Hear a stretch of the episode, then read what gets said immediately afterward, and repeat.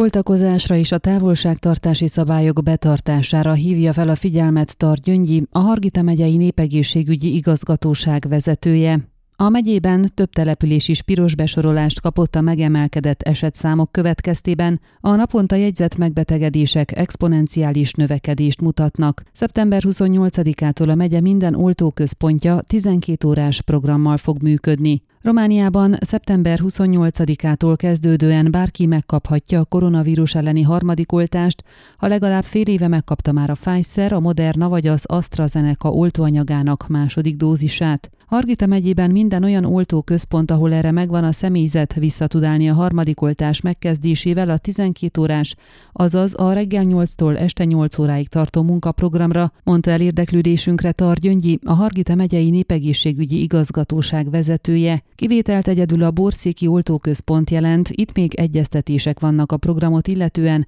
mert a személyzet hiányos. A harmadik oltásnál azok a személyek élveznek előnyt, akiket január-február folyamán oltottak be, hiszen náluk már 8-9 hónap is eltelt a második dózis óta, de bárki jelentkezhet oltásra, akit március 28-a előtt oltottak be a második adag vakcinával. A harmadik oltás is ugyanúgy működik, mint az első kettő, és a mobil csoportos oltásokat is meg fogják szervezni a megyében, mondta a Hargita megyei népegészségügyi igazgatóság vezetője. Az utóbbi napokban láthatóan országos szinten megugrott az érdeklődés a koronavírus elleni oltás iránt, nem is annyira a diákok körében, hiszen még csak most szervezzük ezeket az iskolai oltópontokat, mint úgy általában véve. Argita megyében egyébként eddig két helyen, Székelyudvarhelyen és Csíkszeredában a Szapiencia Erdélyi Magyar Tudomány Egyetemen kérték oltópont létrehozását, számolt be Targyöngyi. Hozzátette, az oltás iránti érdeklődés érthető és elvárható is, és továbbra is erre biztatja a Hargita megyeieket, hiszen nálunk az országos átlagnál, ami 30% rosszabb az átoltottság.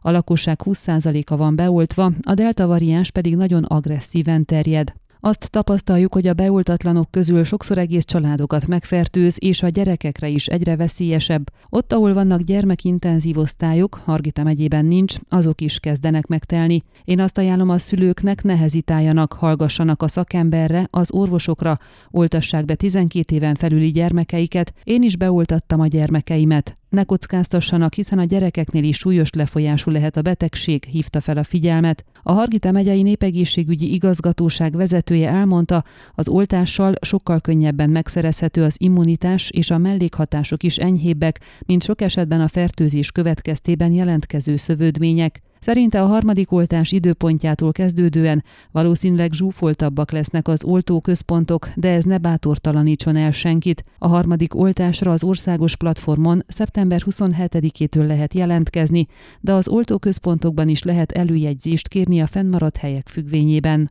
Gyergyó Szent Miklóson a Kórház utca egy szám alatti oltóközpontot a 0730 710 094-es telefonszámon érhetik el az érdeklődők időpontfoglalás céljából, nyilatkozta az oltóközpont vezetője Bíró Katalin. Természetesen a harmadik dózisnál is előnyben részesítjük az idős otthonok lakóit, a sérülteket, betegeket, de a fiatalok is nyugodtan jöhetnek a harmadik oltás felvételére is. Fontos, hogy az oltásra érkező hozza magával a személyazonossági igazolványán kívül a más második oltáson kapott igazolást is, hogy tudjuk ellenőrizni az oltás időpontját, mert ha nincs meg a hat hónap, elutasítja a rendszer, összegezte a tudnivalókat a doktornő. Gyergyó Szent Miklóson a harmadik körös oltásnál is lehet mobilcsoportot igényelni.